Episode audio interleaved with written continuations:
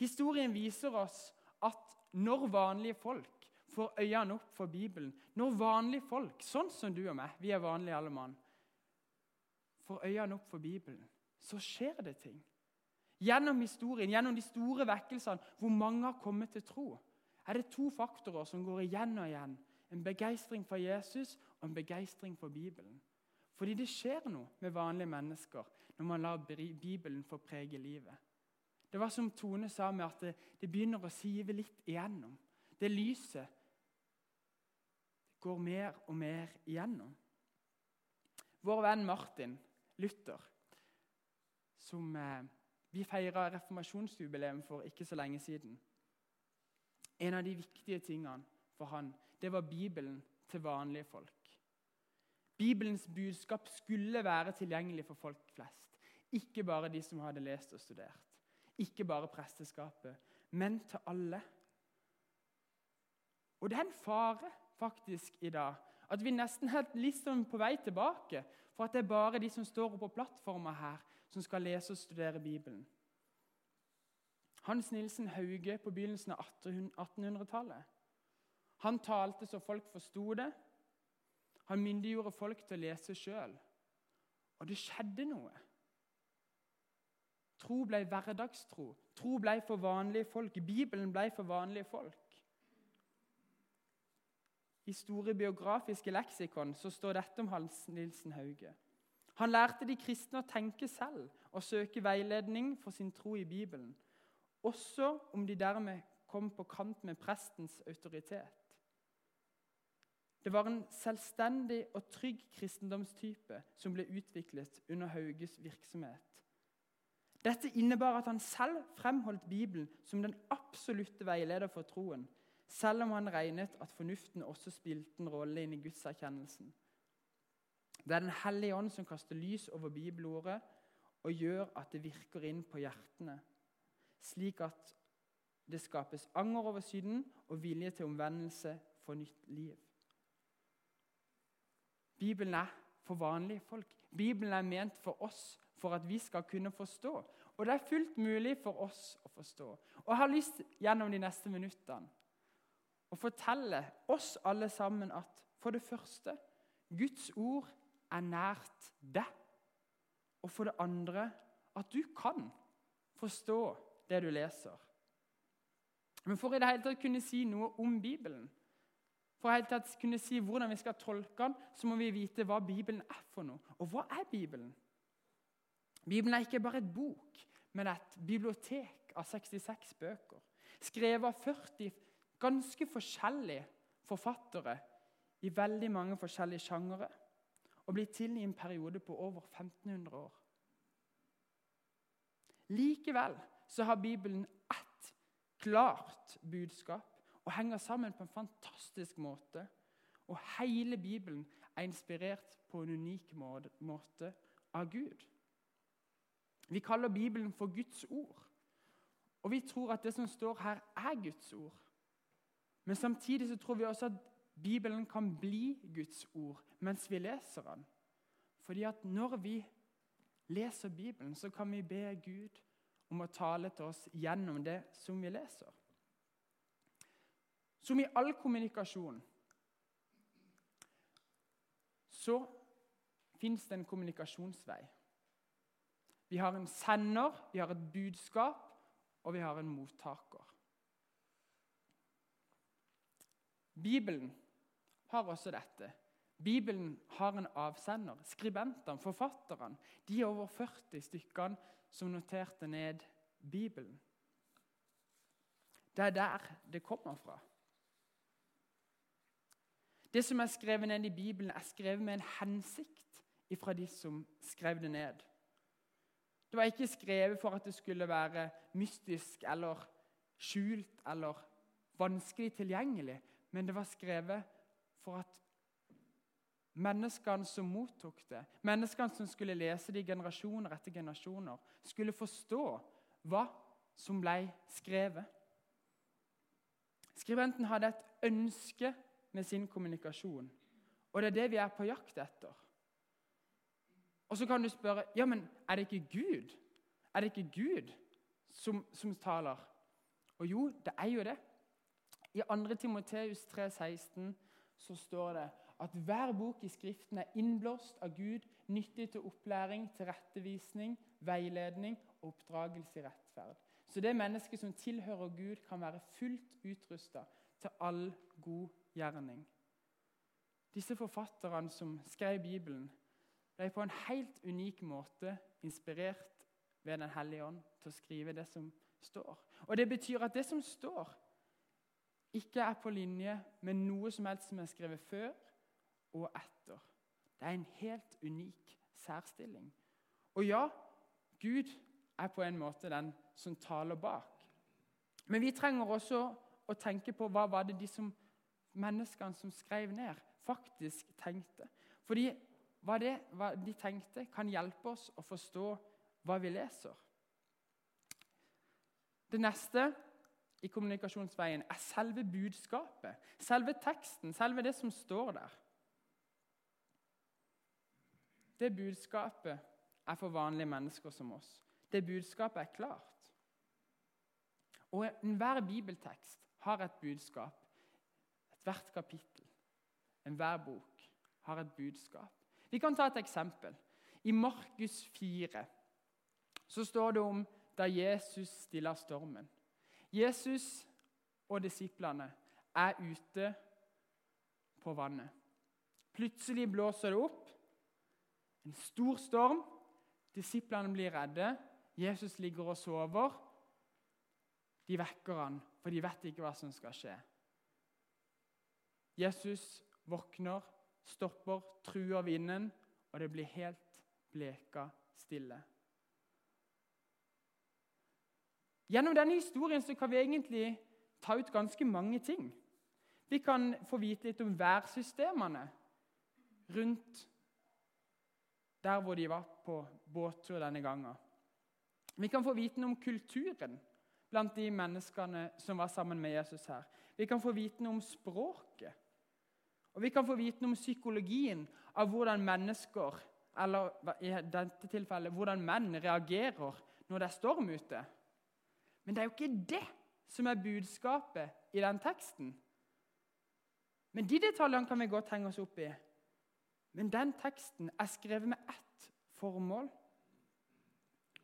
Og fordi dette står i Markus, så er det Markus som har hatt et formål med å skrive ned dette. Hvorfor dette var viktig, det er noe Markus vil peke på. I begynnelsen av Markus' evangelium, kapittel 1, vers 1, så står det her begynner evangeliet om Jesus Kristus, Guds sønn. Så alt det Markus skriver i sitt evangelium, handler om å vise at Jesus er Guds sønn. Han ønsker å peke på Jesus hele veien, vise hvem Jesus er. Og Da skjønner vi veldig godt at Markus på slutten av denne fortellinga tar med det som han tar med i 441. For noen av disiplene sier, 'Hvem er han?' Både vind og sjø adlyder han. Markus når poenget sitt. Han peker på hvem Jesus er. Han åpner opp for oss hvem Jesus er. Så de har et formål med teksten. Det er akkurat som Lukas. I starten av sitt evangelium så skriver Lukas i kapittel 1 vers 1-4 skriver han dette. Han er supertydelig på hva han vil. Mange har forsøkt å gi en fremstilling av det som har blitt oppfylt blant oss, slik vi har fått det overlevert av den som helt fra først var øyenvitner og tjenere fra ordet. Nå har jeg bestemt meg for å gå nøye gjennom alt fra begynnelsen av og skrive ned for deg, så du kan i sammenheng ære det Teofilus. Så du kan få vite at det er pålitelig, det du har fått opplæring i.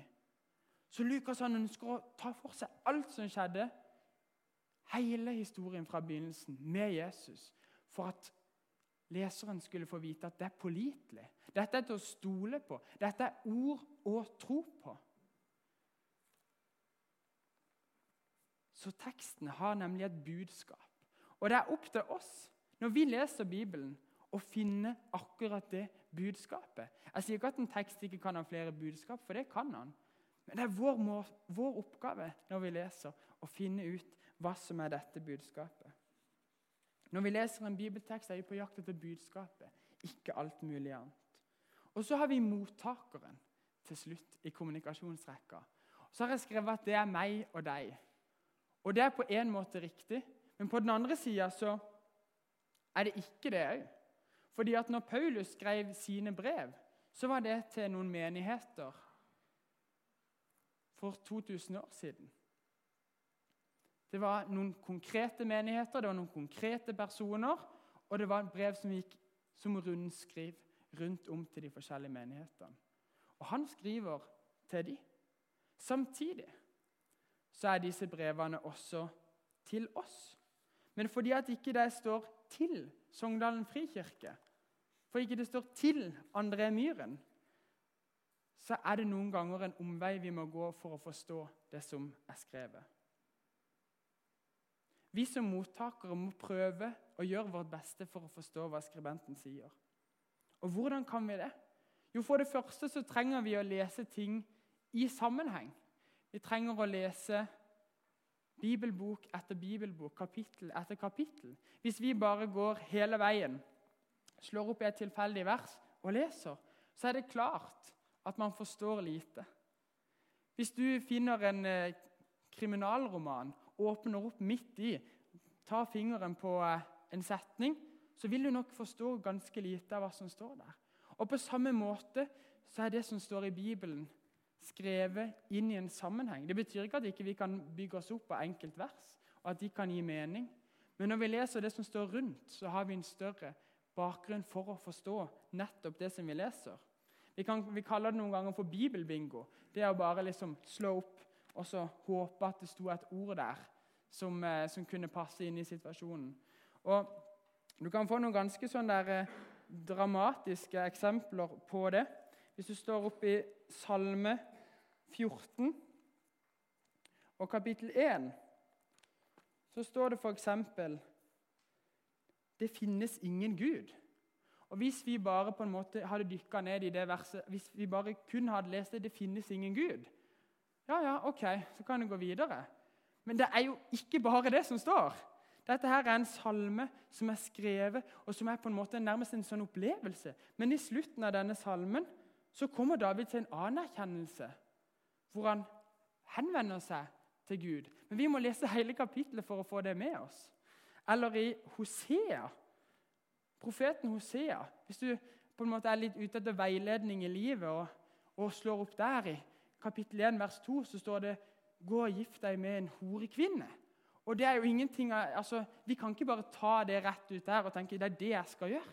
Det blir jo helt galt. Men vi må forstå hvordan den boka der er skrevet. Vi kan f.eks. For forstå at den boka der er bl.a. et bilde på hvordan Gud tok imot oss som ikke var verdig å komme til ham. Men disse tingene får vi ikke hvis ikke vi leser i sammenheng. Så, rett og slett, for å komme til dit hvor vi kan best mulig tolke det, som, det budskapet som er sendt, og som vi står som mottakere av, skal jeg gi dere en liten sånn på slutten her. For å best mulig forstå når vi sitter der og leser Bibelen, så er det noen ting som vi må tenke på. Det første det er det at hvem var den originale konteksten? Hvem var de menneskene som dette her først ble skrevet om og skrevet til? Var det en menighet? Var det et folk som hadde forlatt Gud i Gamle Testamentet?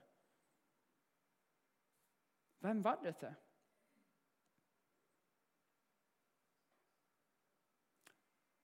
For når vi forstår det, så kan vi lettere forstå hva som faktisk menes. Det andre det er det at vi må forstå distansen fra oss i dag og til det som ble skrevet. Den kan vi se på som ei elv.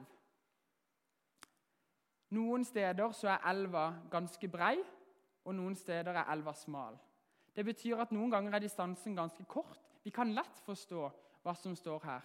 Mens noen ganger så er den elva ganske brei. Det, vi må gå igjennom litt for å forstå hva som faktisk står her. Og Da er det noen spørsmål som vi kan stille oss for å komme over denne distansen. Det er for det første de kulturelle spørsmålene. Vi må se inn i samtida. F.eks. dette med når det står om slaver.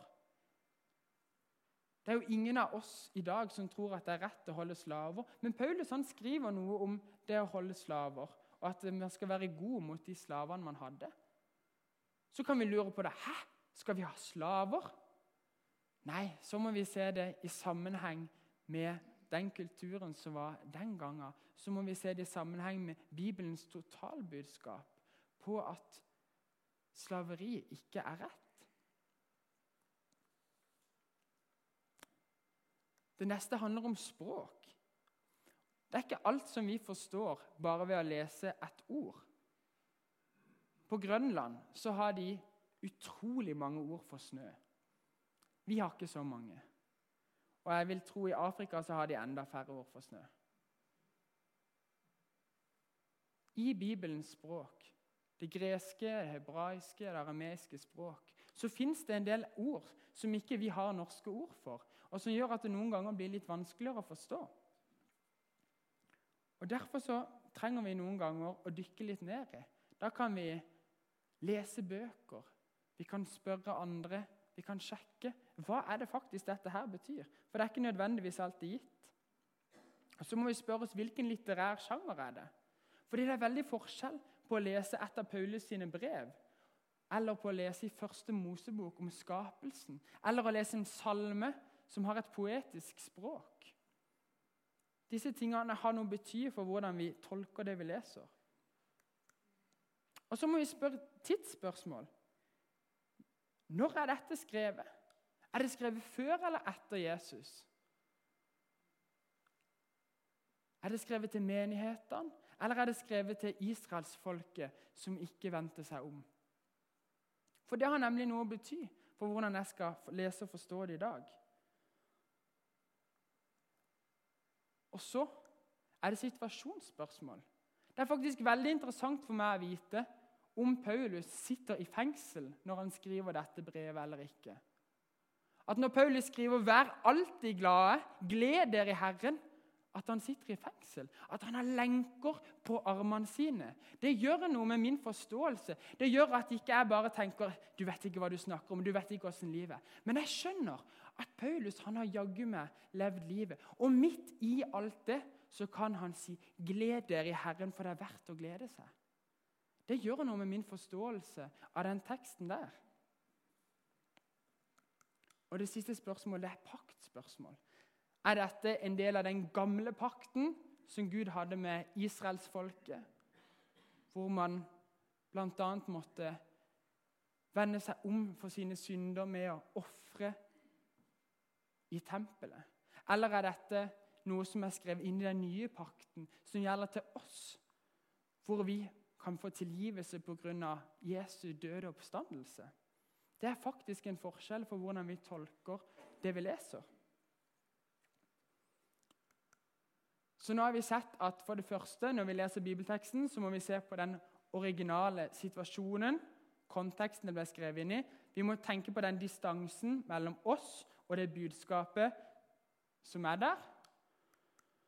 Og så den broa der det er de teologiske prinsippene, de tingene som vi kan ta fra den gangen, som gjelder like mye i dag.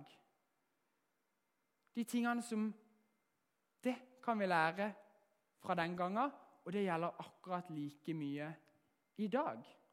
Hva betydde det for de første leserne, og hva betyr det for oss?